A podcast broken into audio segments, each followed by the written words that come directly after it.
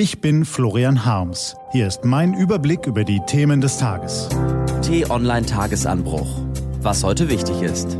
Dienstag, 10. September 2019. Die Selbstzerstörung. Gelesen von Nico van Kapelle. Bevor es losgeht, ein kurzer Spot. Trinken Sie Ihren Kaffee am liebsten mit oder ohne Milch? Die Mehrheit der Deutschen sagt klar mit. Welche leckeren Milchkreationen es gibt, erfahren Sie auf t-online.de-nespresso.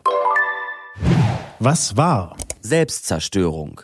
Die Zerstörung der eigenen psychischen und physischen Existenz. So definiert der Duden den Begriff.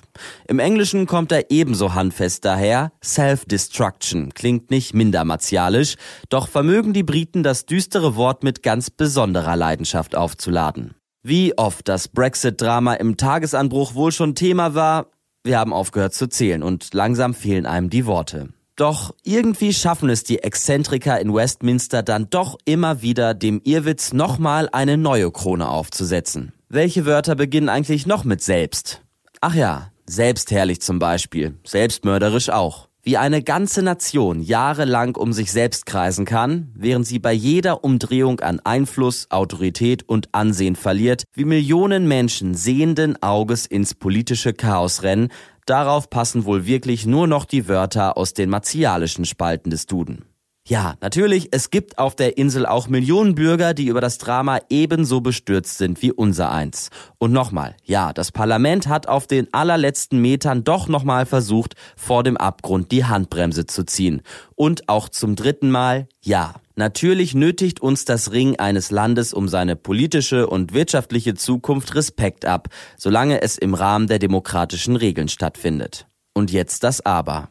Demokratie ist angewiesen auf die Kompromissbereitschaft der Entscheidungsträger. Sie ist verletzlich und sie verkümmert, wenn man sie nicht hegt und pflegt.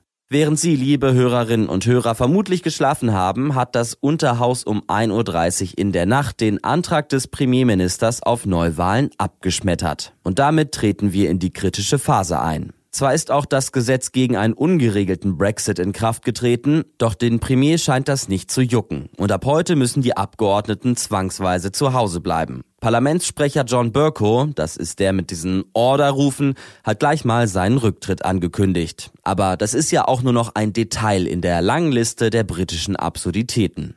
Belogen von der Boulevardpresse, aufgestachelt von machtversessenen Politikern, instrumentalisiert von einem skrupellosen Strippenzieher und berauscht von einem fadenscheinigen Hurra-Patriotismus, ist Cool Britain drauf und dran, sich ins Fegefeuer des No-Deal-Brexits zu stürzen und nimmt dabei in Kauf, dass auch die EU-Wirtschaft Feuer fängt.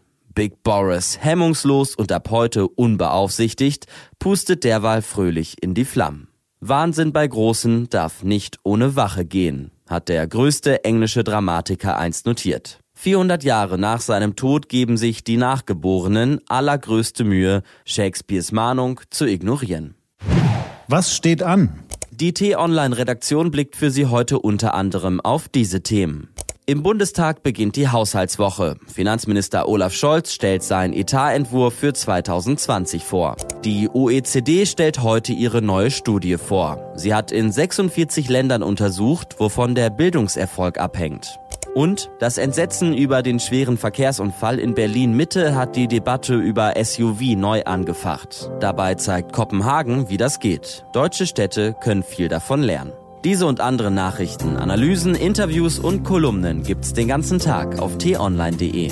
Das war der T-Online-Tagesanbruch vom 10. September 2019. Produziert vom Online-Radio- und Podcast-Anbieter Detektor FM.